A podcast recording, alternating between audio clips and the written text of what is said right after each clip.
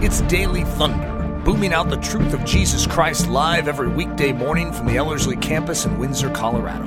To learn more, visit Ellerslie.com.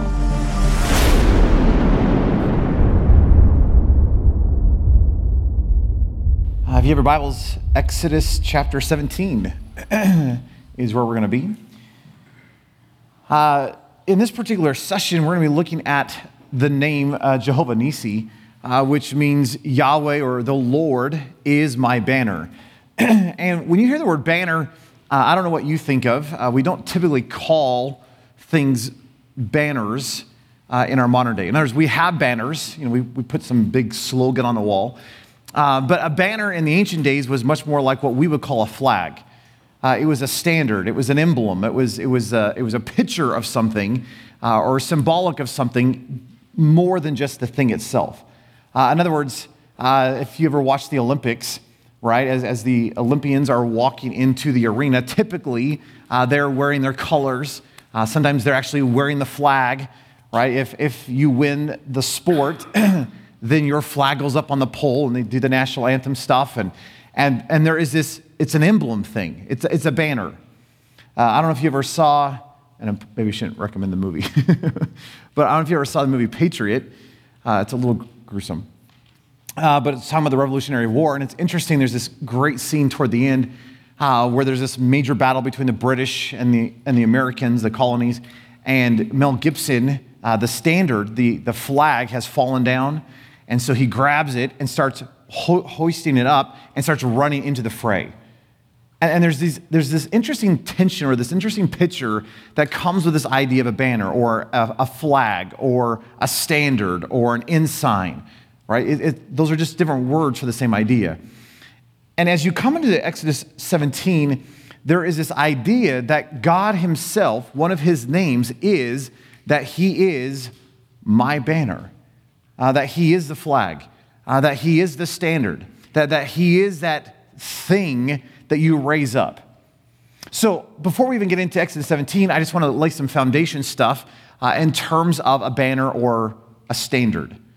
Uh, this is what one author wrote about this idea of a banner.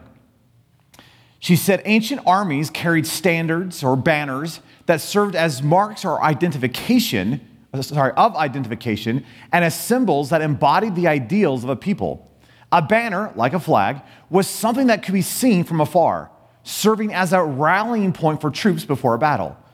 We know that banners were used in Egypt, Babylonia, Assyria, and Persia, and the Israelites apparently carried them on their march through the desert.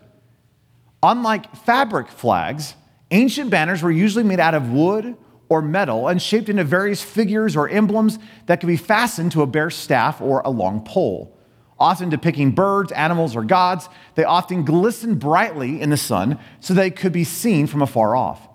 A banner carried at the head of an army or planted on a high hill served as a rallying point for troops before battle or as an announcement of a victory already won. And let me just give you one other statement. Uh, Tony Evans said this Banners have been important throughout history as visible declarations of authority. Banners are often hung or waved to declare commitment, allegiance, and victory. As you study the idea of banners throughout history, uh, there's a whole bunch of different ways that a banner or a standard was used. And I just want to give you three of the, of the most common. One way that this idea of banners were used is in the sense to identify a group. And we even see that in, in the, the story of, of the Exodus and, and the wandering in the wilderness. If you remember the scene, especially in the book of Numbers, Moses is counting off the, off the tribes, and he mentions that here's the tabernacle in the middle of the encampment, and all around them is the 12 tribes of Israel. And, you know, there's three tribes to the north, and three tribes to the east, and three tribes to the south, and three, three tribes to the west. And it's interesting as you, as you look at each of the 12 tribes of Israel, all of them had their own standard. So each of the 12 tribes had a banner or a standard that was fixed on a pole, and it was a picture of that tribe. Does that make any sense?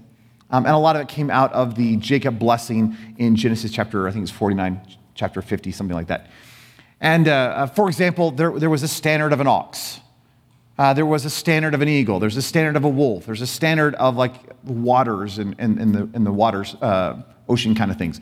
Uh, Judah is probably the most popular one, right? And it's the lion of the tribe of Judah, right? And you've probably heard that.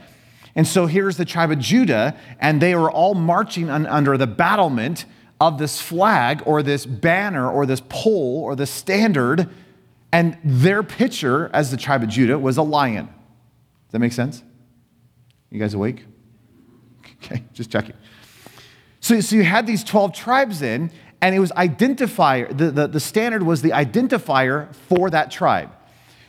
Uh, and I, th- I think I mentioned this to you before, but if you ever go to Israel, and in the allotments of the land, each of the 12 tribes had their picture, and on the sewer covers of that part of Israel, of modern day Israel, there is that picture of the standard, right? So if you go to the areas of Judah, you'll see on the sewer co- covers the picture of a lion. Why? Because it's the lion of the tribe of Judah. It's that kind of an idea. So in ancient Israel, they would march under the banner of whatever the picture was. And you would see this all throughout ancient, uh, ancient history. Another way that this was used, the idea of a banner or a standard, was to claim possession of a space or a territory. In other words, to raise a banner was to declare victory. So there's that idea of like planting a flag. In other words, I, hey, this is, this is my place, this is my territory, hey, this is my victory. Uh, another way it was used to, was in the sense of directing a path or a route to a city. So it was like road signs. So as you were walking on the road, you would see the banners and you're like, oh, I'm headed in the right direction. And then it was also used to mark off the boundaries to a country. So again, you have this idea of the banner was used to identify a group. You have this idea of to claim a possession or to mark off the boundaries of a territory or a space. And then it's also used, and I love this idea, to lend festivity to a celebration. Uh, we still do this, right? If you have a birthday party, uh, you, you typically buy those banners, which says, Happy birthday! Or you're getting really old, right? Depending on how old you are. right? And so what do we do? We, we put up, right? We, we put up the little hats and the little, uh, little flaggy things, right? You've seen these happy, happy birthday things, haven't you? Don't look at me this way. You, you, you probably have this in your dorm room. Uh, but right, you, you, have these, you have these banners, and what is it? It lends to the festivity, it lends to the party. And, and listen to this passage. I love, I love this from Song of Solomon. He brought me to the banqueting house, and his banner over me was love. What is this? This is a celebration. And there is a banner being put up. And the woman in, in, the, in, the, in the Song of Solomon says, Wow, do you realize that the banner that he put up for the celebration, it wasn't just a banner, it was oh, love. It's a beautiful picture of Jesus in the church. So, those are the three primary ways that this idea of a standard or a banner is used. But let me just talk really briefly about how the banner was used in a military sense. So, when you look at the idea of using a banner or a standard in military, it was often a rallying point or this high point that was lifted up where everyone gathered to go out to battle. Uh, it was used to direct and control the movements of the military. In other words, you followed the banner, which is why in, in the Patriot, uh, there's that scene where he's grabbing that flag and he's leading the charge into the battle. Why? Because you follow the flag, right? If there's a retreat, you know it's a retreat because the flag is leaving. And you're like, I'm following. But if it's heading into the battle, do you realize that means I am to follow that directive? I am to march into the fray. Uh, it was used, or the presence of the banner uh, had the sense of providing peace and safety. In other words, when I saw the banner, I knew that things were going to be okay. I could be in the middle of a battle, and as long as the standard was there, I knew that we were, were doing okay. Hey, the, the battle's being won. And I, if you just want to, as a side note, do you realize that the person who held the flag or the banner, do you realize what an important position that is and how hard that had to have been? Because if you're holding a banner, it's really hard for you to also fight. And so there was a great trust in the guys around you that as you kept pushing the banner forward, that they would keep following you to protect you to keep pushing the banner forward. okay. But there was this idea of peace and safety associated with it. Uh, it was also connected with the authority of a king. In other words, wherever the banner went, that's where the authority of the king was going. And there was this neat idea that it's a symbol of victory. Uh, in other words, uh, if, I, if I take over the castle, what do I do? the moment I storm the castle, I take my flag and I hoist it up. Meaning what? This is now under my authority. Uh, this is now my victory. If you ever, you know, watch the pirate movies, right? This pirate ship comes over, takes over this ship, and what does the pirate ship do? What do the pirates do? They hoist their flag on the pirate or on, on the ship that they've taken over. Why? Because it's a, it's a symbolic of victory. I, hey, this is our ship now. Does that make sense? So those are some different ways that this idea of the banner is used from a military sense. Now take all of that and, and come into Exodus chapter 17. Uh, a couple, couple sessions ago, uh, we were looking at Exodus 15 and God's name Jehovah Rapha. And if you remember the scene, uh, they've come three days out of the Red Sea, from the Red Sea. Uh, they're out in the middle of the desert and they are desperate for water. Oh, there's some water right here, but it is twisted, bitter water. And so they cry out to God, and God shows them a tree. And, and I don't know if I mentioned this, but there's this beautiful thought that God says, Take this tree, plant it into the midst of death, this twisted bitterness. And do you realize the tree was a tree of life, and it brought life in the midst of the death? It's a beautiful picture of Jesus. And we walked through that the other day. As you get two chapters later, so that was chapter 15, as you, as you walk two chapters later, we're in a very similar scene in Exodus chapter 17. And, and what you see in Exodus 17 then is at the beginning of this, they have no water. Seems like a similar problem. And so they start to moan and they start to complain against Moses. Moses, we have no water. What are we going to do? Hey, we're about to die out here. What, hey, what, what's your plan? And so God led Moses to, you know, do the whole rock thing. And so they, they hit the rock and the water gushes from the rock. And just as a fun side note, uh, Paul tells us in 1 Corinthians 10, 20, uh, 10, verse 4, that do you know what that rock was a picture of? Jesus. That he is that living, sustaining water from the rock.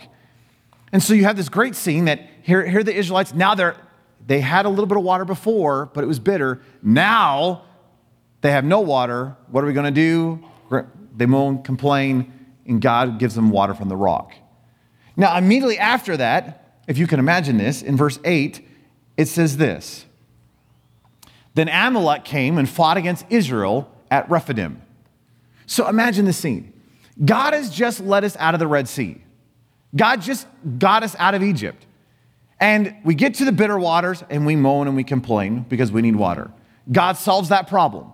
And then he gives us the man in the wilderness and the quail in the bush and all that kind of stuff. And here we are. Now we need water again. And we, what do we do? We start complaining. They have a problem. and there's this overwhelming lack of faith in the provision of their Lord. And finally, God solves the water issue again.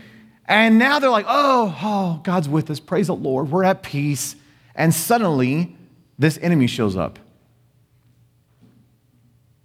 And there's some, I don't have time to flesh it out, but there is some profundity in the fact of these enemies, whether it's on the inside, whether it's the sustaining thing with the water and the food, or whether it's an outside enemy, that God is consistently asking the Israelites, Will you trust me? Will you walk in faith? Hey, will you seek my provision?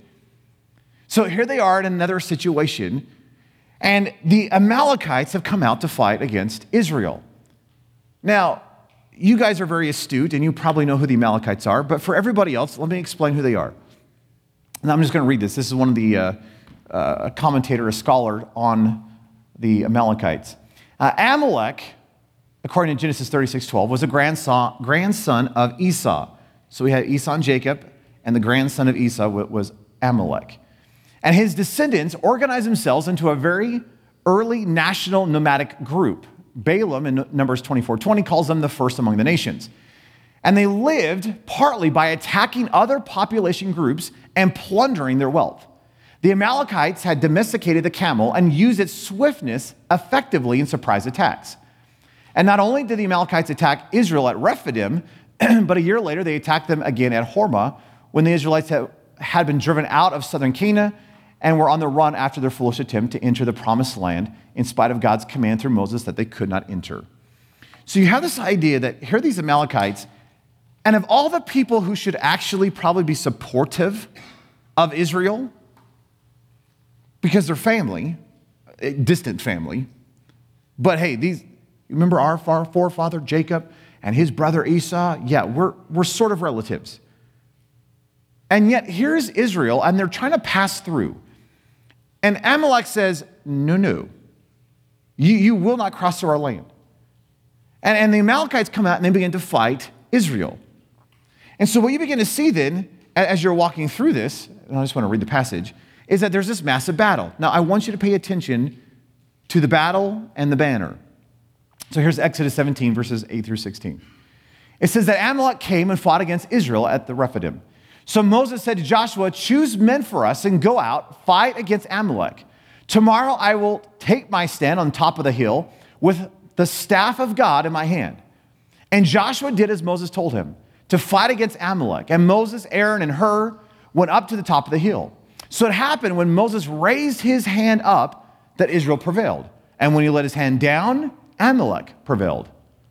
But Moses' hands were heavy. So then they took a stone and put it under him, and he sat on it. And Aaron and Hur supported his hands, one on one side and one on the other.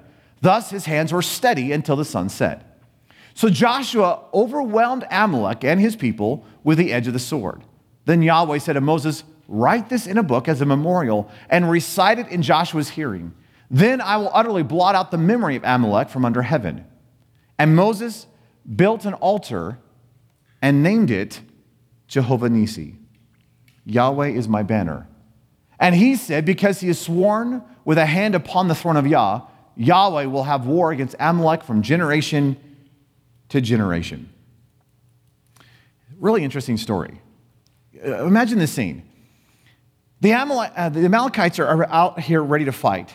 And so Moses looks at Joshua and says, All right, Josh, here's, here's what I want you to do. I want you to go down there and you are going to fight them. And I am going to take the staff of the Lord and I'm going to go up on the mountain and I will hold it up and it will be a symbolic banner of the presence of the Lord.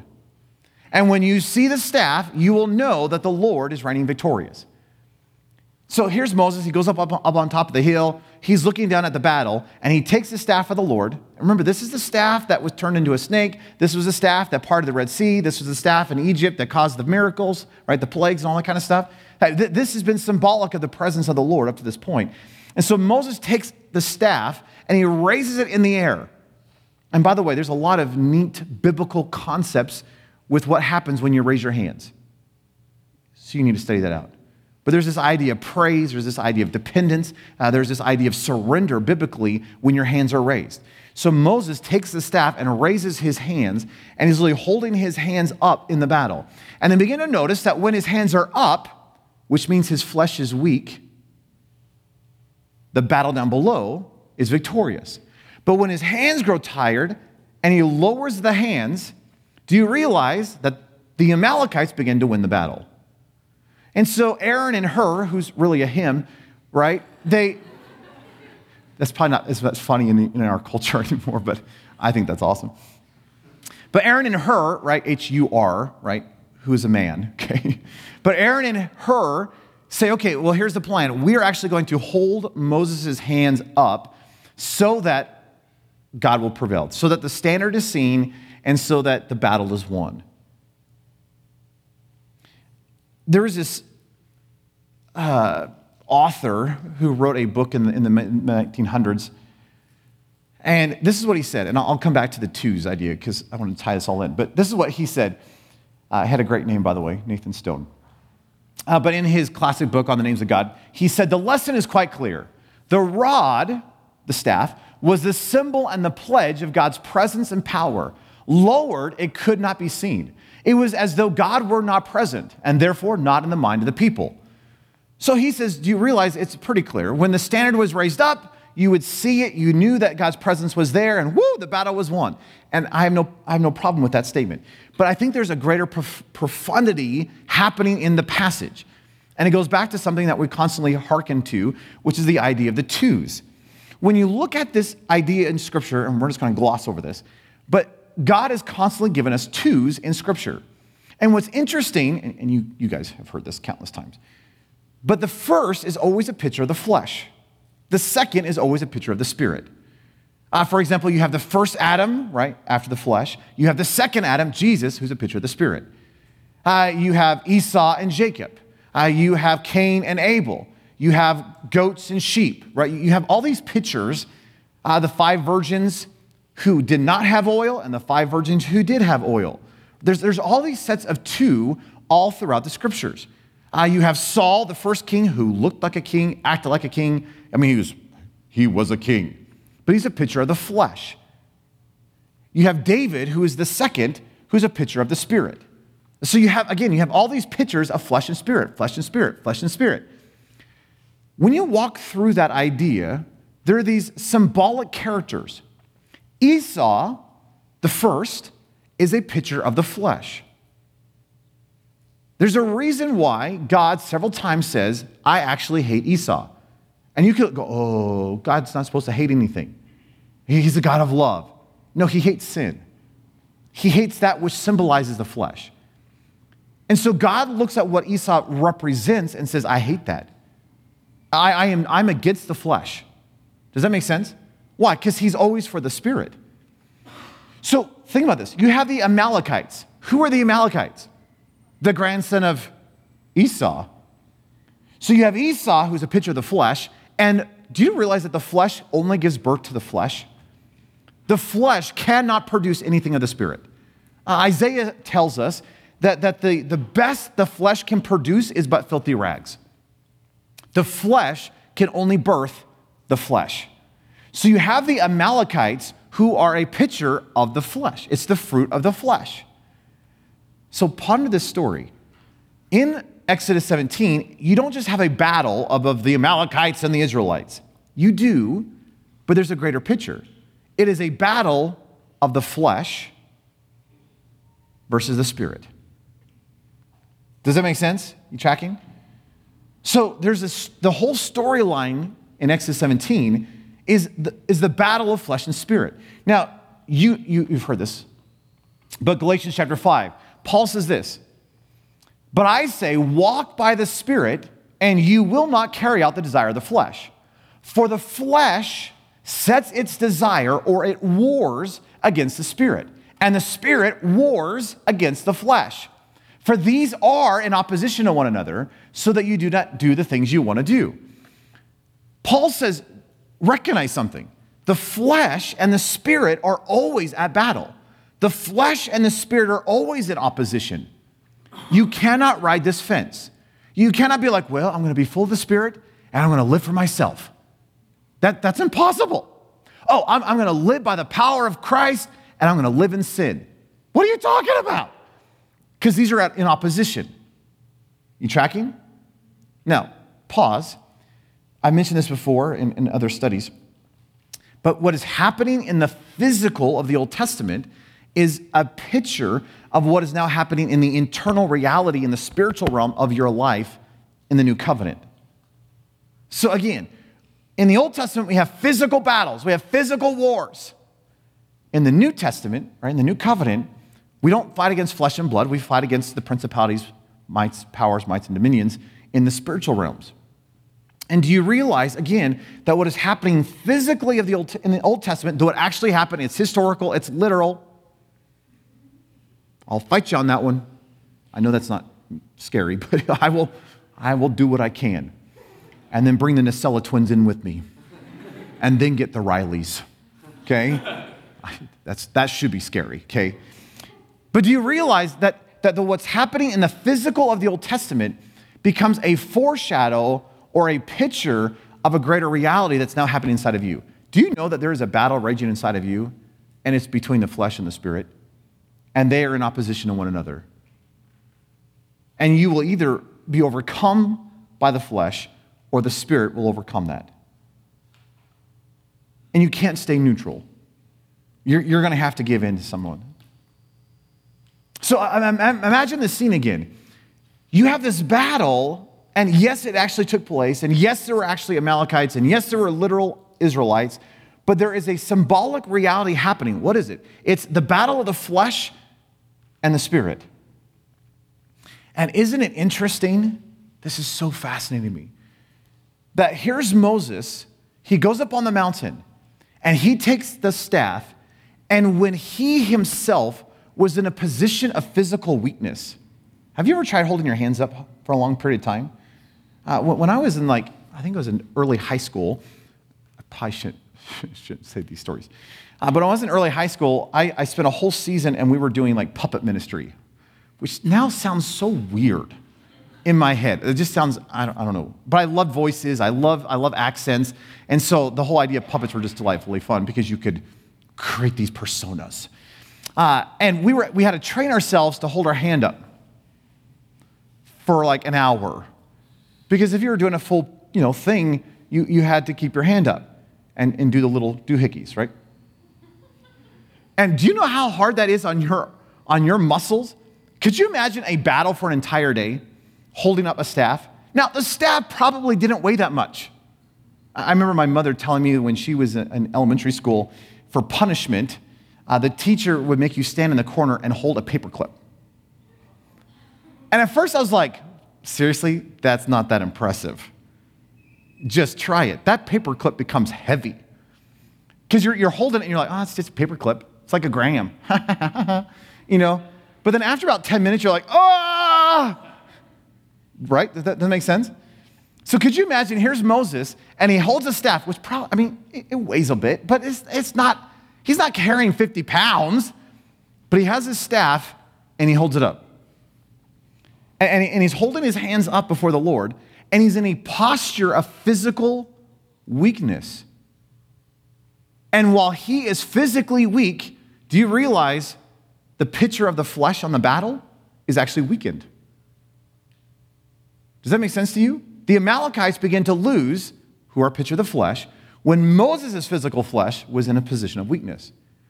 When he would try to gain strength by lowering his hands, then the flesh gains strength. I find that incredibly fascinating in the story. And maybe you can do whatever you want with that.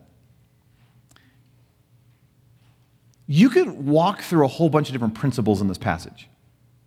Uh, for example, you, you could give some practical application in the sense of do you realize how important it is for us to have people in our lives to help us hold our hands up?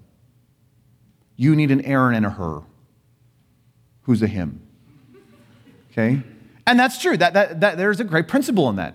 Uh, there, there's a wonderful principle in this fact that the battles that we fight, do you realize that there is, it's being fought both in the valley and on the mountain? That there's this principle that, that we need God in the battle, but you're also doing the fighting. That there's this duality in, in, the, in, in the Christian life. That I am fully obedient to Christ, and yet it is His power in and through me that sources and enables me to do what He calls me to do. It's not one or the other. And there's, I'm not passive and God does everything. And I'm just like, okay, lift my arm. That's not the Christian life.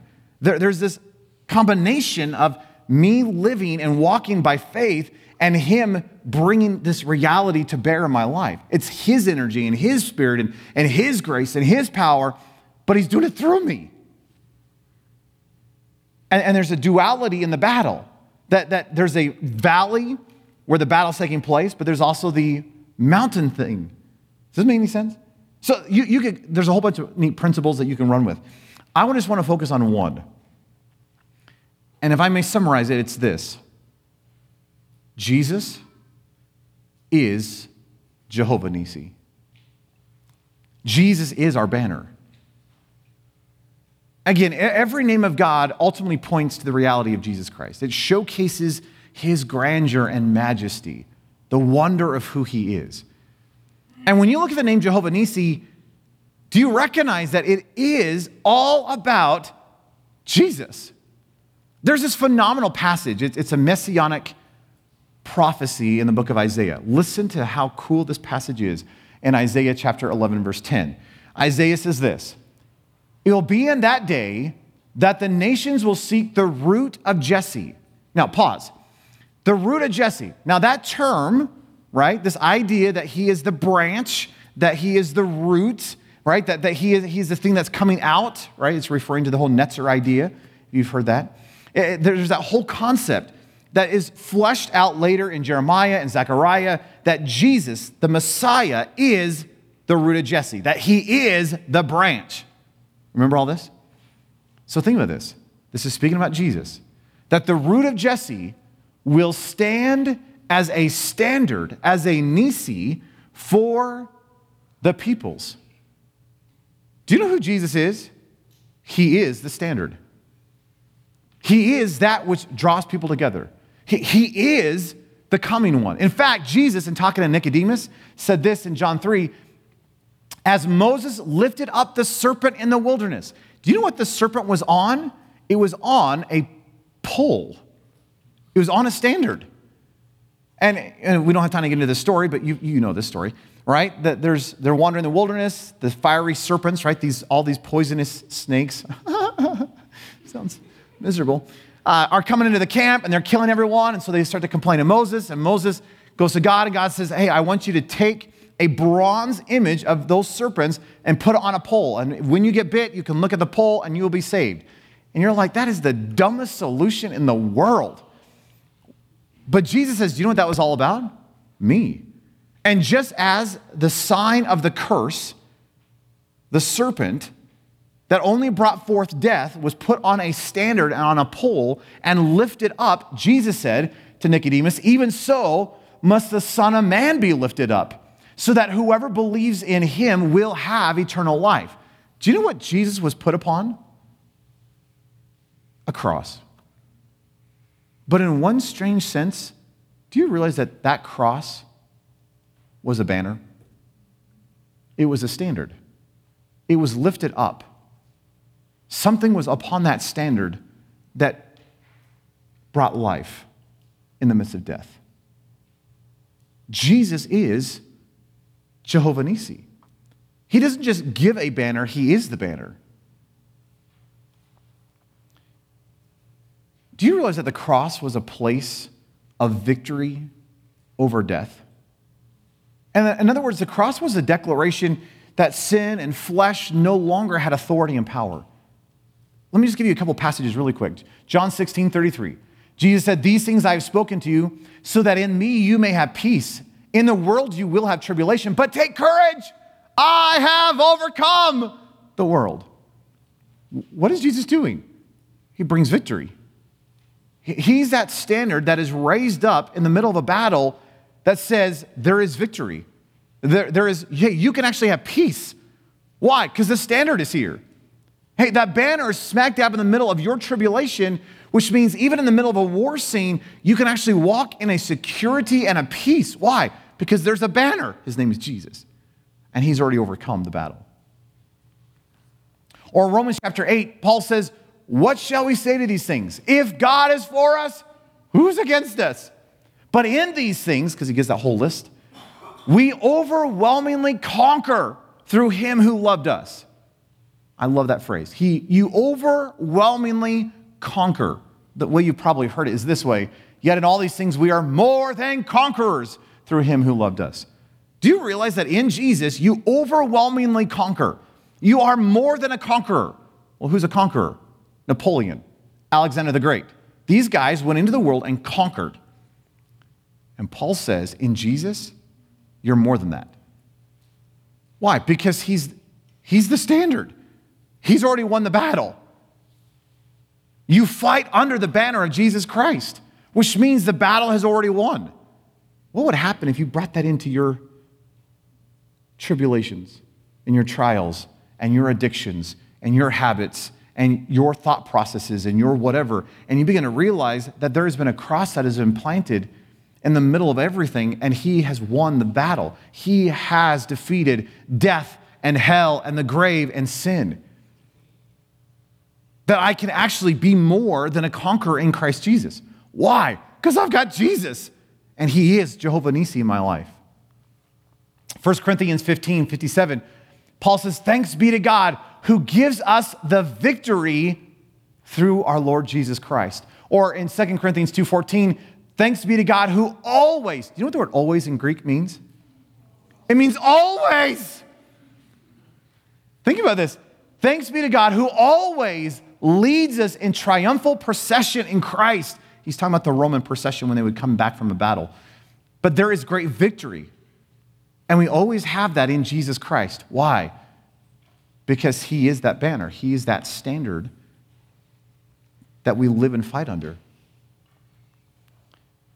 So think about this. If I can go back, there's, there's so much depth to this. I, I really wish we had like hours to flush out each of these names. But again, we're just giving quick overviews. When you go back to this idea of how the banners were used, again, it was used to identify a group, it was used to claim possession of a space or a territory, and it lended to a festivity or a celebration. Do you realize that's all Jesus? That, that in Jesus, He is our identity? We're called Christians. That, that in Him, He claims us as His possession. He plants a flag in the middle of your life and says, That's mine. And we are now the temple of the Holy Spirit. That our lives are not our own. He has bought us with a price. He has raised His banner over us, and He has planted His flag saying, That is mine. And isn't it neat to think that He is our joy and celebration? That He is that banner over us that is known as love? That as Psalm 16, verse 11 says, that He is the fullness of joy in our lives? He is Jehovah Nissi. And if you remember all those military usage, usages of this term banner, do you realize that all also applies to Jesus? For, for example, that He doesn't just give us a banner, He is our banner, that Jesus is our rallying point, that Jesus directs and controls the movement of the church because He is the head, that He is to control your life. We're to follow Him. He's our safety and our peace, He's our victory. We are to find our identity in Him. He becomes the boundary just like a, like a standard was the boundary for a country, guess what? He becomes the boundary for your life. What can I do? Whatever's in that boundary. Paul says, think on these things. Well, what are the things we're to think on? It's all about Jesus. He's the boundary for your life, that He's to be the focus, that we follow Him into the spiritual battle. He is our joy and celebration. Do you recognize Jesus is Jehovah Nissi in the flesh? He is that banner what would it look like if we lived under that reality? What would it look like if, if I fought my, my battles under the banner of Christ? What if it wasn't about my strength and my wisdom and my talent and my whatever, but I began to realize that He doesn't just merely provide the victory, He is the victory, but He's the banner over that victory. He is that thing that is raised up to say, look at it. That is the symbol of our victory. That is our hope. That is our security. That is our peace. That's who He is. Can I encourage you in that battle that is raging within you between the flesh and the spirit? And they are opposed to one another. Would you let Jesus come in the middle of all that and bring death to your flesh? We're not talking physical, we're not talking this stuff. Because God made this and called it good. But that sinful, selfish propensity is not to have rule and control of your life. The Amalekites are supposed to die. It's not by accident that God looked at Saul, the first king, and says, You need to utterly destroy the Amalekites. All of it has to go. And he failed to do it. Do you realize that God is trying to remove something in your life, which is sin, that selfish propensity? Well, how's that going to take place? What if you allow the banner of our Lord to be planted in the middle of your situation, in the middle of your sin?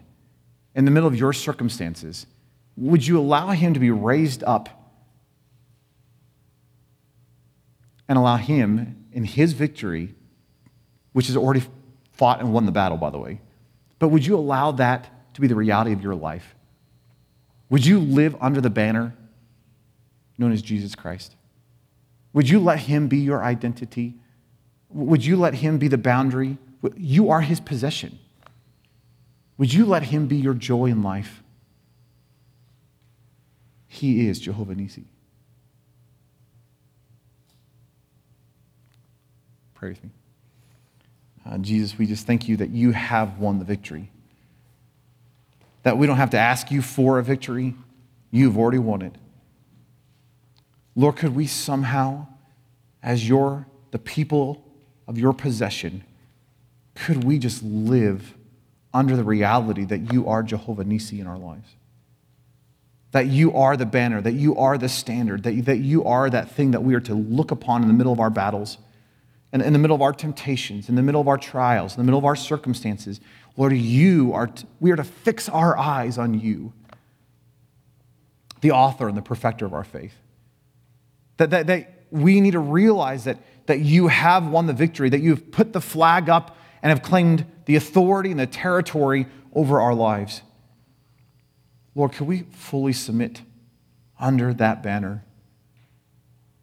Lord, would you be our identity?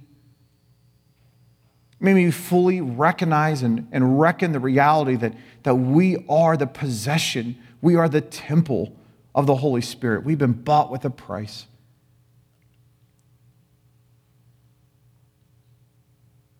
And Jesus, could you, like the Song of Solomon says, where the woman is just awed by the fact that the banner that is over her, this banner of celebration, is love. Lord, you are love itself.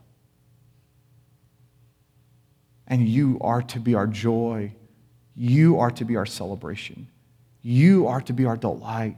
You are to be our life. And Lord, with that as a reality, Lord, I, I want to worship you. I don't want to sing songs. I, don't want to go through an emotion. I don't want to just go through the, the ritual of, of a worship. Lord, I just want to stand back and go, wow, you are worthy. Because you are. And so, Lord, could somehow, would you bubble up from the depths of my being and could something come out of my mouth that would just sing forth the wonder and the praise of, of you because you rightly deserve it, because you are my banner. We love you. In your precious name we pray. Amen. Daily Thunder is a listener supported production of Ellerslie Discipleship Training. At Ellerslie, we are laboring to rouse the Church of Jesus Christ out of its lethargy and build brave hearted Christians for such a time as this. Daily Thunder episodes are released every day, Monday through Friday, from our campus in Windsor, Colorado. And our weekly sermon is delivered live at 9 a.m. on Sunday mornings with a delayed live stream available at noon Mountain Time. Go to ellerslie.com forward slash daily to get all the details. Thanks for listening.